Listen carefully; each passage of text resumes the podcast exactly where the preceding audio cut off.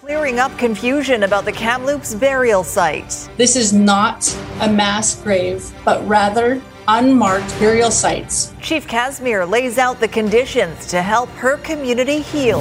An intimate look at Surrey's ICU. We're the last face they see before they are put onto the ventilator. The biggest challenge for healthcare providers where COVID is still pushing their limits. And getting paid to play. We're definitely um, considering it. The province mulls incentives to encourage staycation spending.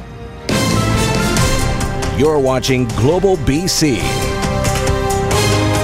This is Global News Hour at 6. Good evening and thanks for joining us. The chief of the Tk'emlúps te Secwépemc is thanking people from across Canada and around the world for their support after the discovery of the remains of 215 children on the former Kamloops residential school site. While the preliminary report on the findings is still a few weeks away, Rosanne Casimir says the discovery was not a mass grave. Paul Johnson reports.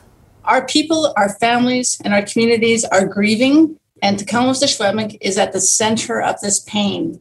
In her first scheduled media briefing since news of the apparent discovery broke, Tk'emlúps te Secwépemc Chief Rosanne Casimir clarified how they're describing what they found. This is not a mass grave, but rather unmarked burial sites that are, to our knowledge, also undocumented. Casimir also addressed questions they've been getting about the method of discovery, who carried out the work, what equipment was used, and how is the data processed and analyzed. Answers on those points, she said, will have to wait for now. For all the questions regarding the technology, costs, and details of the findings, know that we will share when we get to that point.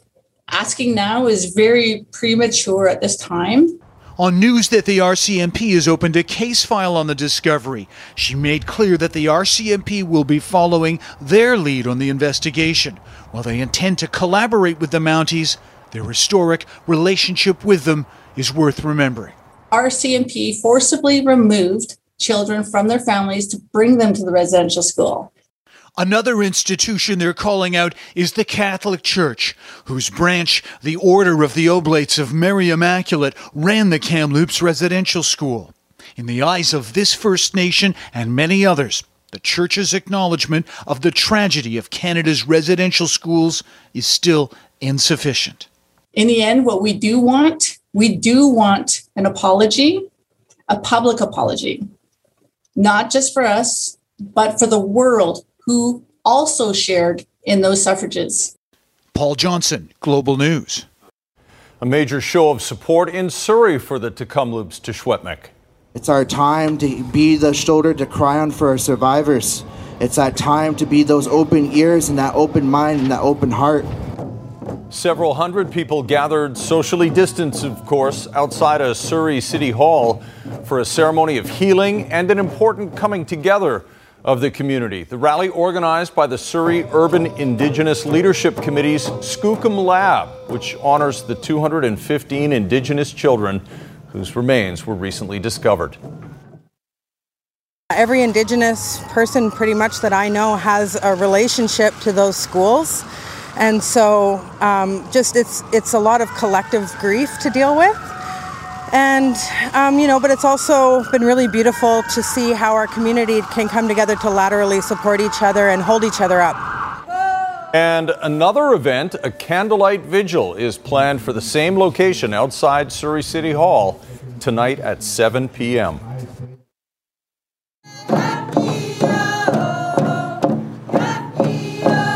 We're here to honor and recognize those 215 plus uh, babies and children, and also to um, honor the parents. You know, the parents who waited and waited for their children to be returned. Kelowna's Friendship Society arranged a community drum circle today. Hundreds attended wearing orange shirts that have come to represent the generational trauma caused by the residential school system. The Kelowna Friendship Centre says attention must remain on this dark piece of Canadian history. A Kelowna elementary school is also the site of a growing tribute to the young victims of the residential school in Kamloops. Dozens of teddy bears line Anne McClymont School, an initiative started by a former student at the school and her mum.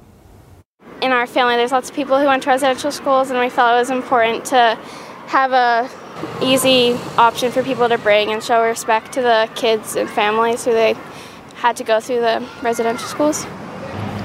There are 215 teddy bears lining the fence at the school, each representing a child whose remains were found in Kamloops.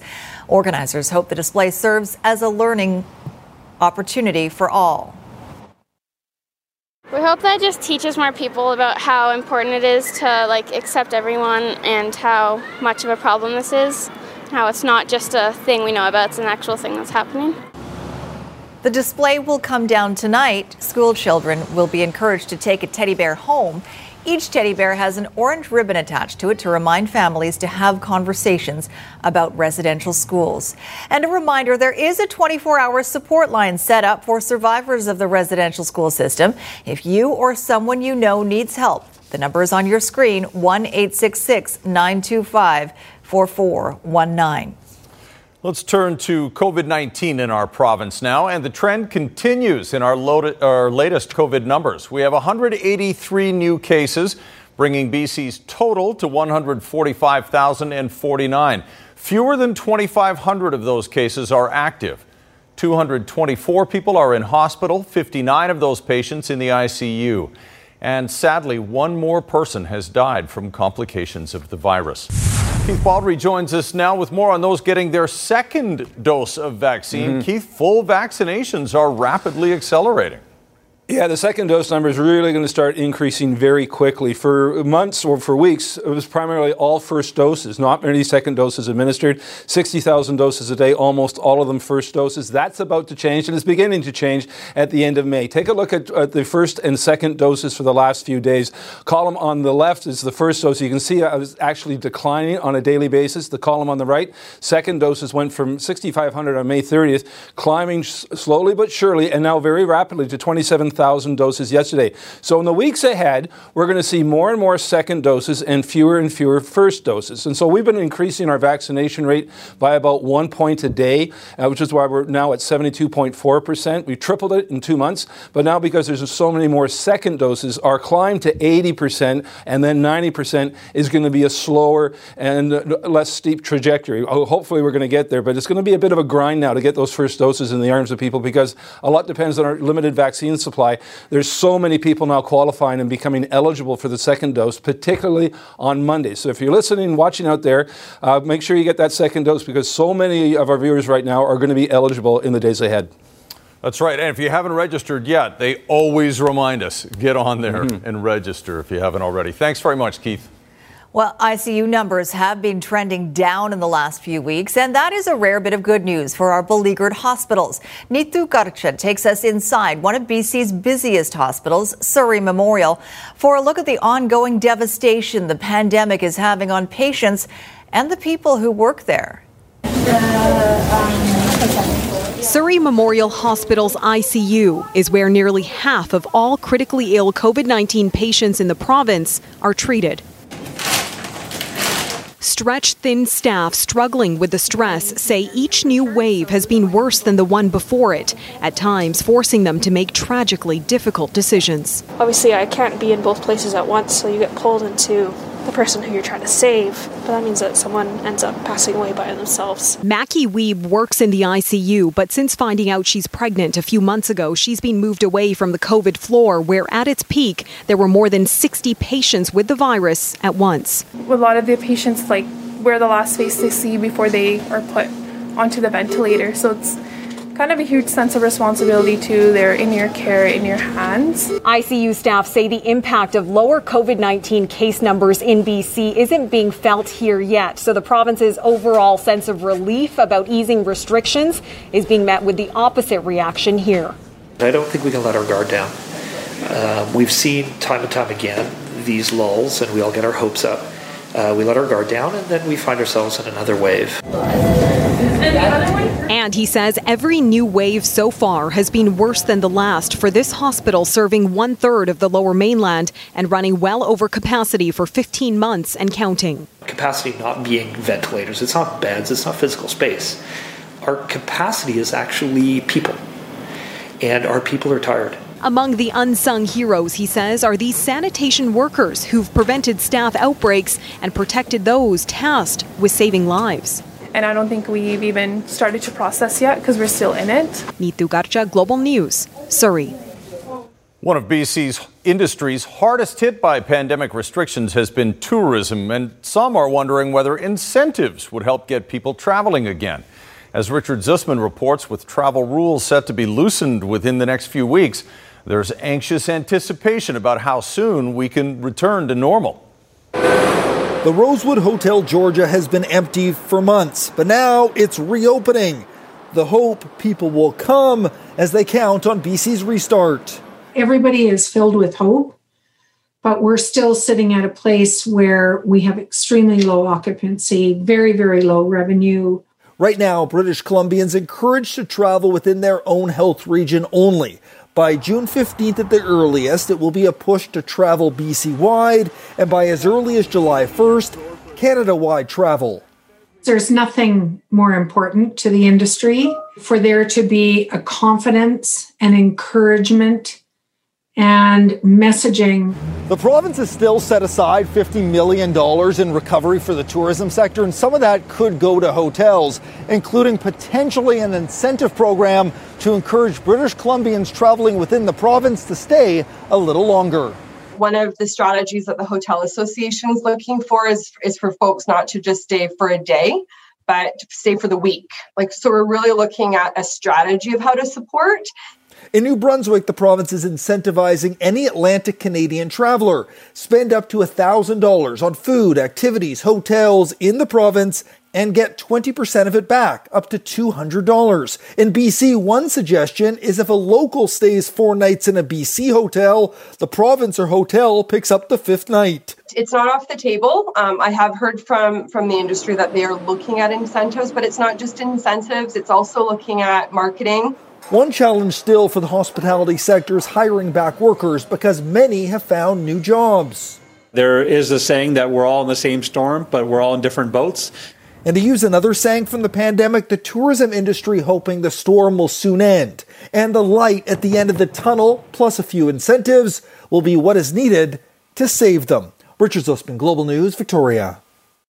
Well, get ready for road pricing if you drive into downtown Vancouver. Our first clue the city is serious about keeping cars out of the core and how it could turn into a no go zone for many commuters. That's next on the News Hour. Mexican cheeses, meats, and more. Penticton's grocery store kid, how he's helping the family business with his newfound fame. And rescuing a rare white raven, the genetic quirk that landed it at a wildlife rehab facility. Right now, though, the city of Vancouver is another step closer to a plan to charge you for driving into the downtown core. As Kristen Robinson reports, the wheels have been set in motion for a road use fee in a part of the city hit particularly hard by the pandemic. Just as traffic starts to increase after more than a year of struggling through COVID, the owner of this Vancouver event boutique is taking stock of another potential roadblock. Creating one more reason for customers to not enter the downtown core is just going to impact us. It's going to make it harder for us to recover. Vancouver is seeking consultants to study the feasibility of potential road use fees for vehicles to drive in and through the city centre as part of its goal to reduce carbon pollution by 50% and have two thirds of all trips into the city be on foot, bike, or transit by 2030. We need to have a better and deeper understanding of uh, traffic and all mobility trends kind of in a post COVID um, uh, recovery for actually the next uh, five years. So it's really important for us to, to learn. Is it really going to change people's behavior by charging them that road parking fee to purchase that electric vehicle or to make that transition? Councillor Sarah Kirby-Yung and the Greater Vancouver Board of Trade support a regional approach to mobility pricing as small businesses devastated by the pandemic try to restart. So now is the time for the city. They should be focused on the economic recovery and building back the downtown core, not spending resources figuring out how to keep people out. The city says any vehicle tolls would focus on the downtown core because it houses the central business district and is a destination for tourism and sporting events like other cities with road pricing. That scale and geography is actually very comparative to Stockholm, uh, to London, to Singapore. It's just going to push traffic outside of the downtown core and it's going to force businesses to move outside of the downtown core. So, if this is really about uh, reducing the carbon footprint, then we need to look at who's actually contributing to it. Sunan Spriggs suggests a road tax based on usage, not location, as she buckles up to potentially lose the free ride to downtown Vancouver by 2026. Kristen Robinson, Global News. BC's ambulance service crisis. It's simply inhumane. Patients waiting hours for an ambulance that never comes, and why police and fire emergency response is suffering too. And it's one year since Chantel Moore was killed during an RCMP wellness check. The questions her family still needs answered. A serious collision at the Port Mann Bridge is causing major delays eastbound that start before Brunette Avenue in Coquitlam as you make your way into Surrey. It's the regular through lanes that are affected most, so if you're coming this way, take the 152 exit lanes. From home to car insurance, BCAA's local experts are here for all your insurance needs. Visit bcaa.com. In Global One, above the Port Mann Bridge, I'm Amber Belzer. Each year, thousands of kids count on BC Children's Hospital for the expert care they can't get anywhere else. BC Children's Hospital is here for them all, but they need your help too. Rise for BC's Kids, June 12th on Global BC. The young woman who was dragged from her Kelowna apartment by an RCMP officer has settled her lawsuit with the force. An officer was seen on surveillance footage dragging Mona Wang down the hall in January of 2020. It was supposed to be a wellness check. Instead, the UBC Okanagan student was handcuffed and dragged into the lobby. Wang sued the RCMP, alleging she suffered bruises and carpet burns from the disturbing incident. She has now settled that lawsuit, although no details have been released. Wang says she also agreed, or pardon me, she says she agreed to the compromise so that she can get on with her life. We have yet another heart wrenching story from BC's paramedic and ambulance crisis, this time involving a senior in downtown Vancouver. Jordan Armstrong has the exclusive details and new information on how the paramedic staffing issues are also causing delays in 911 service. 911, police, fire, ambulance. When you call 911, you expect an immediate answer. Every second counts. Vancouver Police Emergencies. But Global News has learned of major, potentially life threatening delays last week. E-Comm, the 911 call center, says its goal is to have operators answer the phone in five seconds or less. But on May 29th, it was taking up to three minutes. Part of the reason? 911 operators do not dispatch ambulances. They have to call the paramedics dispatch. But multiple sources tell us that on the 29th, last Saturday, it sometimes took in excess of 10 minutes, possibly closer to 20, for the paramedic dispatch to answer the call from E-Comm 911. During that time, the 911 operator is not allowed to hang up, meaning they're unable to move on to the next emergency call. It's failing them now and it needs to improve immediately. Citizens wrecked and waiting. After two hours, this woman's family gave up on an ambulance. The ripple effect caused by BCEHS delays is significant. On Tuesday, SkyTrain was forced to single track while a patient waited 68 minutes for an ambulance. And it's often firefighters waiting with them. When we're tied up on, a, on an incident uh, waiting for paramedic response, it leaves us unavailable for fire emergencies, uh, other major medical incidents. Here's another sad example. It happened in downtown Vancouver last weekend. A senior who lives alone was found on her couch, soiled and weak. She'd been there days. An ambulance was called. Five hours went by, still no ambulance.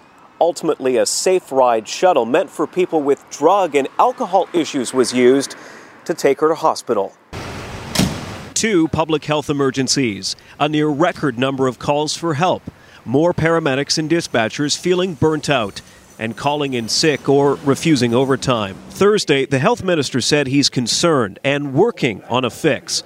The opposition urging him to hurry. I think we need to, to tackle this from all sorts of angles and do so very quickly. Jordan Armstrong, Global News. The Lower Mainland Gang Unit says a 10 month investigation has led to a significant drug seizure. Officers seized more than 9 kilograms of this purple fentanyl, enough to make more than 400,000 potentially fatal doses. Police say it's purple for branding reasons. They also seized meth, cocaine, cash, a rifle, and six handguns. Five people linked to organized crime have been arrested and released with charges pending. The family of a missing Surrey man has upped the reward in hopes of finding him. 28 year old Bernard Grempel was last seen May 14th boarding a bus at 22nd Street Station in New Westminster, heading toward the Strawberry Hills area in Surrey, where his grandparents live. Family and friends uh, searched a wooded area of North Delta last weekend with no luck, so they've now doubled the reward for finding him to $20,000 we started off with a $10,000 reward and we had that for a week and then we extended it to 20,000 hoping that just that that money will you know it's it's a small dent for getting our our brother back. Grempel has been dealing with mental health issues. He's six feet tall with shoulder length curly brown hair and was last seen wearing a white hoodie. Up next, the enduring mystery of Chantel Moore. It feels like it just happened. One year after a New Brunswick police officer fired the fatal shot, Chantel's family in BC is still waiting for answers. Also tonight, the genetic rarity in this raven that puts its life at risk.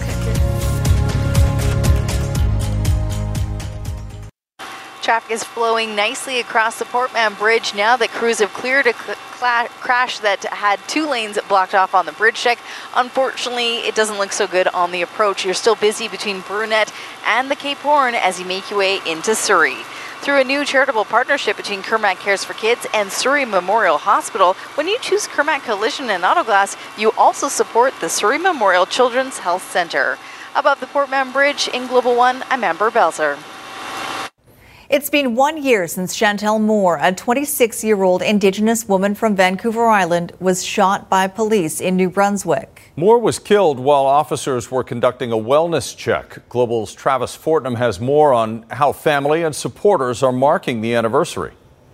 It's a time that you're never going to forget. For a year now, Martha Martin has had to live without her daughter, Chantel Moore. I can't even believe it's been a year because it feels like it just happened. Moore had only just moved to New Brunswick for a fresh start with her six year old daughter when, on June 4th, 2020, she was killed, shot by an Edmundston police officer who was there to do a wellness check. In BC Friday, a small solemn walk in memory. I have with me some of Chantel Moore's ashes. I'm walking her home today. In New Brunswick, larger gatherings, with many questions left unanswered 12 months later. That inquiry needs to happen. There are unanswered questions, hard questions. Someone needs to be responsible. A police watchdog investigation into Moore's death wrapped in December, finalized in the province in the months since. Still, details aren't out not even to Moore's mother. Our whole family is still waiting on answers, and unfortunately, you know, like we'll never have the full truth because we're missing the other person to tell the other side of the story. Possible outcomes of that report could include disciplinary action against the officer who fired the shots that night. New Brunswick's Department of Public Safety saying representatives will meet with Martin Monday. She says she doesn't know what she'll hear, but hopes it's the truth. Travis Fortnum, Global News. A juvenile white raven is turning heads on Vancouver Island. The injured bird is being treated at the North Island Wildlife Recovery Center. These birds are rare, and as Kylie Stanton reports, staff at the center are doing everything they can to improve its chances of long term survival. The white feathers are held tightly, while bright blue eyes take in the surroundings. This bird is being handled with extreme care and for good reason. This is my first time actually seeing one, and it's it's uh, it's quite uh, spectacular. The rare white raven was brought to the North Island Wildlife Recovery Center on Monday, near death. Those here have been working around the clock, trying to nurse it back to health. Unfortunately, he's still not eating on his own, but his body condition is slowly starting to improve with, um, with the tube feedings, which is getting done twice daily. And uh, he's also running a course of antibiotics. It's perhaps the one thing that's typical of this bird. They tend to have compromised immune systems, a possible result of an extremely rare mutation. You see, it takes two common black ravens with the same identical recessive gene to produce one single white raven. But sadly, their chance of survival is slim. It's been, again, through hearsay that only one has ever made it to adulthood. Typically, they don't make it past their first year. Still, the iconic birds are well documented in the Parksville Qualicum Beach area. They've been spotted on and off here for the past two decades, all of them likely from the same family line. He's quite the bird. This one, found on a property in Coombs three years ago, drew a ton of attention. I was really excited because uh, I hadn't seen one since uh, 2013. With sightings so few and far between, it's no wonder the birds have come to be known as sacred. And this one seems to have landed in just the right place. Really, really hoping that we're going to have some success with this one. Hopefully, it uh, can bring some hope to people as well in, in these kind of challenging times. But know that we're doing absolutely everything we can for this raven, and we're all hoping hoping for the best for him. Kylie Stanton, Global News. It's a migratory event that happens every year. Western painted turtles move from one pond to the other. The problem is that in West Kelowna, they're crossing a busy road to get to the other side, and many don't survive the trek. Correct. It started, I would say, like a few weeks ago. We started to have them. Uh, we already got at least five dead ones. Just this past week, this turtle was run over and was brought into the Rose Valley Vet Clinic in West Kelowna with a broken shell. Dr. Oz says dozens of turtles are run over each year along Westlake Road and don't survive. The vet says turtles that are killed are females making the annual trip to lay their eggs at a pond across the road.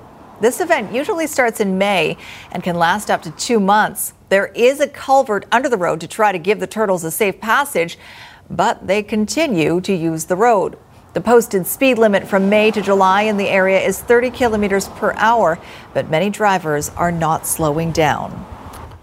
In Health Matters tonight, the deaths of four babies in the U.S. have prompted Fisher Price to recall two sleep products that were sold in Canada. The 4 in 1 Rock and Glide Soothers and 2 in 1 Soothe and Play Gliders are being recalled. All four babies who died were said to have been placed on their backs unrestrained in the products and were later found on their stomachs. The recall indicates about 60,000 of the products were sold in Canada. Consumers should also be aware that they are being sold online. The recall comes two days after the U.S. Consumer Product Safety Commission announced that it will effectively ban incline sleep products and in bed sleepers effective next year. And I should mention, resold online. So you might see a used one out there. Gotcha. All right, coming up, the pint sized pitchman of Penticton. From tortillas to sauces. Come on down, amigo. How Araf Gaba is helping his family prosper during the pandemic. How could you say no to that kid? And spring flooding in the Nass Valley threatens to cut off communities.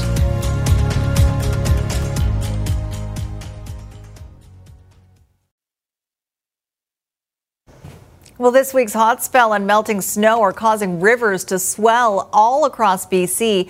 But levels in northwestern BC from the central coast to the Yukon boundary have also been impacted by heavy rain and may have contributed to one flood related death. Flood warnings were in place for the Skeena and Stikine River basins. Evacuation orders and alerts have been issued by the regional district for some residents along the Skeena River, including Dutch Valley. RCMP and Terrace are investigating the death of a 73 year old man whose body was found on Thursday in a flooded basement within the evacuation area. And flooding forced the closure of a section of highway in Canada's Nisga'a Memorial Lava Bed Provincial Park yesterday. According to the BC River Forecast Center, the rivers peaked at a 50 year flood level last night and are now dropping. The warnings have since been downgraded. And this from Prince George, where an evacuation alert has been issued to people living in homes along Farrell Street. Notices were handed out today, and sandbags are being made available to residents there. The Fraser River at South Fort George is currently at about 9.2 meters, but it could reach as close to 10 meters as 9.8 meters this weekend, which could cause some basements in the area to flood paddle or to flood. Paddle Wheel Park is also now closed. Water certainly was moving fast in those visuals. All right, Kristi mm-hmm. Gordon joins us now with a look at our weather forecast and our flood situation in the province. Kristi? Yes, we're going to break down your weekend in a second, but I just wanted to show you one of the uh, stations near the Skeena. This is a forecast that's put out by the River Forecast Center, and you can really see that it peaked last night. And they are expecting rainfall in that region, but with the lower temperatures, they're not expecting any more flooding. So the rivers are expected to continue to uh, go down. But keep in mind, they're still flowing high, not only here, but all across the province. We still have flood watches in a place for the upper and lower lower Skeena area, as well as high stream flow advisories. And what that means is that you need to be really diligent when you're in and around rivers because the sides of the banks can be a little unstable as well. You want to be careful with pets. Peace River area also included. And, and look at all the high stream flow advisories for southern BC. And it now includes the lower Fraser as well in the East Fraser Valley region. So we certainly have seen an impact from this big warm up. It melted that upper snowpack. We still had a lot of snow in those higher elevations elevations. And that is what has caused all of this increase in the uh, rivers across the region. Now, into tomorrow, we are going to see spotty conditions not only here across the south coast, but in the interior as well. And one thing I want to show you here in this map is that the spottiness indicates instability. So a number of showers, but also a risk of thunderstorms right from the central interior all the way down across the south. So keep your eye on the sky tomorrow. And a big concern is with it being so dry in the interior regions, we're going to be watching for the potential for new fires to be ignited tomorrow. So if you were to ever see one, call star 5555 right away so BC Wildfire Service can get on it. Now for the South Coast, we have a chance of showers, but it's mainly through the morning hours tomorrow. I'm expecting some breaks of blue sky in the afternoon, still a slight chance of showers, but lighter tomorrow afternoon. Sunday, a bit of the opposite. We start off with drier conditions and we're expecting showers later on. Here's your central windows weather window window for him tonight. This is the Kamloops, and this is, I think, the Sky High or Mile High uh, Resort in Kamloops. Gorgeous mm. shot. I'd love to be hanging out in that little cabin. Thanks, Scotty. Love that A frame. Very cool. Thanks, Kristi. A 10 year old Okanagan boy is proving to be a big help to the family business. Global Grocers in Penticton has only been open a week, but thanks to some savvy promotional skills from their young pitchman, things are off to a pretty good start. That's fine. We can both start doing it. Arav Gaba has been helping out around the family store, odds and ends, stocking shelves, working the till, but it seems his main area of expertise is marketing. Mexican groceries? Yes, you heard it right. He's handling the in house advertising, all for free. Sort of. He, he likes it. He likes the appreciation, and yeah, we give him his chocolates and whatever he wants. Not bad for a side gig. Mexican cheeses, meats, and more. One day I was just bored because of quarantine. I couldn't really do anything. And then I asked my mom if I could do like a video for the um, you know, video for the store. Between Terry's Breakfast and Pizza Hut. He's become a bit of a social media star in the area. People ask for him when they come into the store. But Arav just cares about the numbers. Is the campaign working? From tostadas to chilies, from tortillas to sauces. Come on down, amigo. He, even he asked for, he's like, did, did any customer come watching my video? And then we tell him, yeah, a lot of customer come, and then he becomes more happy. He knows his target customers. We carry a wide selection of authentic Mexican drinks, which are non alcoholic. And if all that isn't enough to draw people in, maybe the free entertainment will. 2150 Main Street, Penticton. Jay Durant, Global News. And he's wearing an Atari t shirt, so. Old school. He nice. Knows what he's doing. Kid's got some swagger. Mm. All right, here's uh, Squire Barnes with a look at what's coming up in sports. Squire? Okay, so uh, Winnipeg's Mark Scheifele, who's been suspended four games, says online haters are attacking his family. you know, the bullying that they've gotten is completely unacceptable. He can deal with the hate for what he's done to Jake Evans himself, but attacking his family is offside. Also tonight, satellite debris. So, Alan, I'd just like to say you've been doing an all right job at looking after me.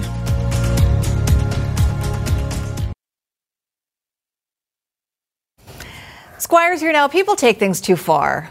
Oh, definitely. Ever since uh, the world went online, there's a lot of great things about online, and there's a lot of awful things about online. Now, Mark Scheifele uh, can't play for Winnipeg unless they can get Montreal to a game six. His four game suspension for hitting Jake Evans in game one started tonight in game two. Now, before the game, I'll give Scheifele credit. He stepped up, he took questions, he said he was sorry Evans got hurt on the play. He didn't intend to hurt him, but he accepts the punishment, although he was a bit surprised he got four games. He also accepts all the criticism. What he cannot accept, though, is when the haters go after his family on social media. They're not in the game, they're civilians, and they shouldn't be targets as well. You know, the, the hate that my family has gotten, um, you know, the bullying that they've gotten is completely unacceptable. You know, online phone calls, um, you know, it's, it's, it's pretty, pretty gross to see. Um, you know, my parents, my parents are the salt of the earth and you know for you know for my for my parents to get to get hate like that is and my and my brother and sister it's it's awful and you know i can handle it you know i'm a grown man i'm a you know i've accepted that and i, I can i can be held accountable for that but you know my for my for my family to get that it it, it hurts me a lot yeah, the family should not be part of it. I agree. Pierre Luc Dubois, you have got to step up now with Scheifele out. Hasn't done a lot since he came over from Columbus. This is a shorthanded play for Montreal. Tyler Toffoli scores. Boy, the Habs have been good at shorthanded plays all year long. They've scored a lot of goals with a man down. They're up 1 0 in the third period. The Seattle Seahawks signed uh, punter Michael Dickson to a four year contract worth 16 million. You might think that's a lot of bank for someone who just kicks a few balls a game, but he did set a team record in average yards per punt this year, which was 49.6. He grew up in Australia and actually didn't kick in American football until 2015 through a program to teach the game to Australians. And he's got some old rugby and Australian rules football skills, as you can see when he has to fake a punt. 12 year old Devin Perkins wants to play lacrosse, which seems like a simple request, but he has a little bit of a problem, or maybe a big problem. The issue is equipment. He needs a helmet, and you might think that shouldn't be a problem. But he needs one that fits, and that's not been easy. Devin Perkins just wants to play, but for Devin, his head is literally not in the game because he can't find a helmet big enough to fit his size 9 head. Last year, it was a tight squeeze. This year, the 12 year old has outgrown the biggest standard helmet on the market. I would usually need help from my dad to get it on, and when we were trying to get it on, it was usually like a really like tight fit, and it was kind of painful to get on. Like you had to really push it down. His hair is not an issue, it's his head size. The solution is to get a custom made helmet. But those cost a fair amount of money, about a thousand Canadian. Devin's dad, Lee, has tried everything, reaching out to virtually every helmet maker in North America to see if they can help. Bauer, uh, CCM, uh, both the Warriors, uh, Vancouver Warriors Lacrosse Association, and Warrior Lacrosse, which makes gear, uh, Cascade, and uh, one other from the States, but that's the one we're having an issue with getting uh, CSA approval. They did make an order with that U.S. company about six weeks ago, but still don't have an answer when they can get the helmet in their hands. Lee Perkins says he's willing to sign a waiver if that's what it takes to get Devin back in the game because there's one more giant expense looming. CSA approval of that helmet is ten to fifteen thousand dollars. I mean, if we have to pay for that, it's that's a bit prohibitive. Devin also plays minor football and he's outgrown that helmet too. And at age 12, he's still growing. So he could need many custom helmets over the next few years. My hope is either that common sense prevails or that in, in the case where we can show that we've taken all the necessary steps, that in, in those one off situations, they can make an adjustment to the rules. I really love to play lacrosse. I have a lot of great friends on my team, and it would I, it would really be disappointing if I couldn't play. Second round at the Memorial. That's Bryson DeChambeau. He's in the rough. This ball hits a retired armed forces man right in the knee. But as you can see, it's friendly fire because he gets a golf ball by DeChambeau or from DeChambeau, who uh, is tied for 34th at one under. Jon Rahm puts that long birdie putt in. He's the co-leader at minus eight, along with Patrick Cantlay. Round two is suspended by darkness. Nick Taylor is minus two through 12. He's 21st, and Adam Hadwin is plus four through 10. And I should tell you, uh, Evgeni Malkin of the Pittsburgh Penguins underwent knee surgery on his right knee, but they say he should be back in time for next season. There you go. All right. Thanks, Squire. Glad to hear. It. All right, we'll take a break and be right back with satellite debris to end the week.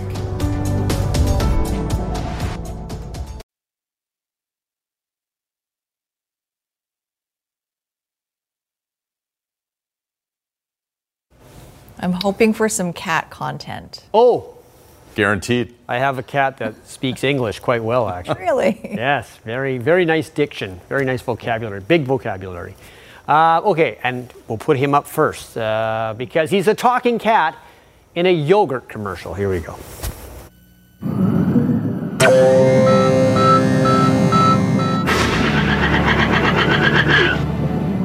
Inner happiness from delicious Onken yogurt. It's a bit like your cat finally showing you some appreciation. So, Alan, I'd just like to say you've been doing an all right job at looking after me. I know I don't say it enough, but I like you. Yeah, said it. Thanks. Don't make it awkward. Feed your inner happiness with delicious Onken yogurt. Where do you get those you're adequate balloons? That'd be fun to give someone that on their birthday. You're, you're an adequate friend.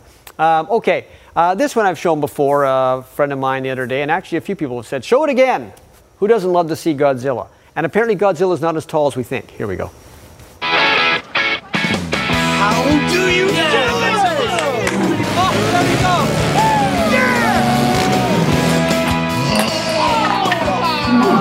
Godzilla's actually pretty cool. Except when he's hungry. Let's roll Snickers.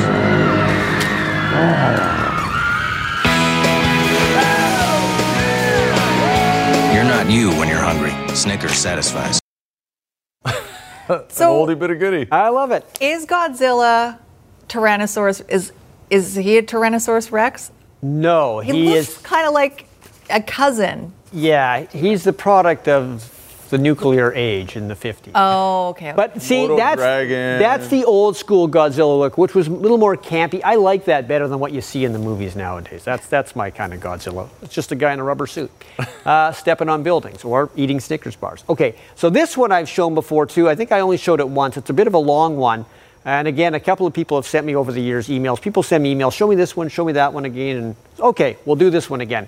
This one is from Olay and uh, very impressive singing, and uh, it's all about washing your face.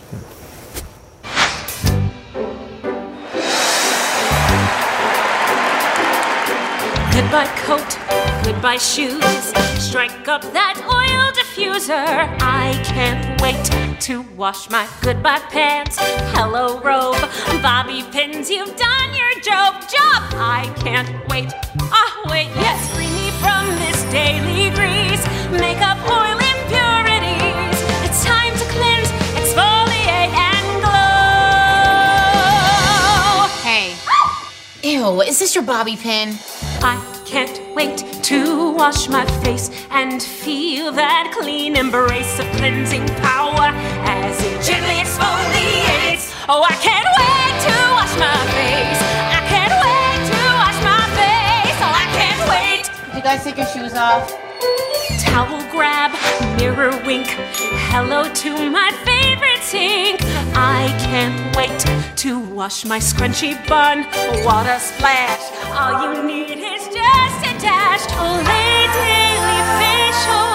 You make me feel so clean. Hydrating glow. and one cleansing. Just one clap to save my skin. Feel the clean, see the glow. That hydration really show. There she is, that girl I know. Someone's in here. Can oh!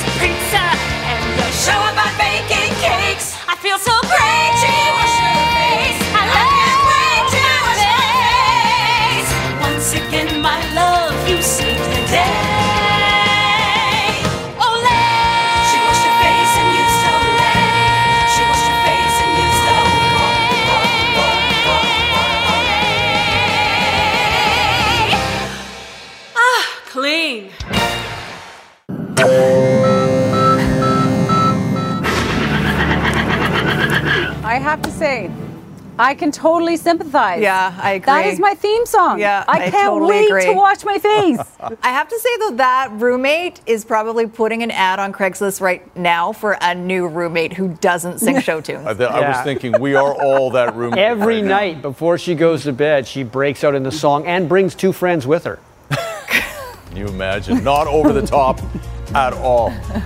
Folks, have a great weekend. Thank you very much for watching, and we'll see you back here Monday. We're off to wash our face now. Bye. Yay.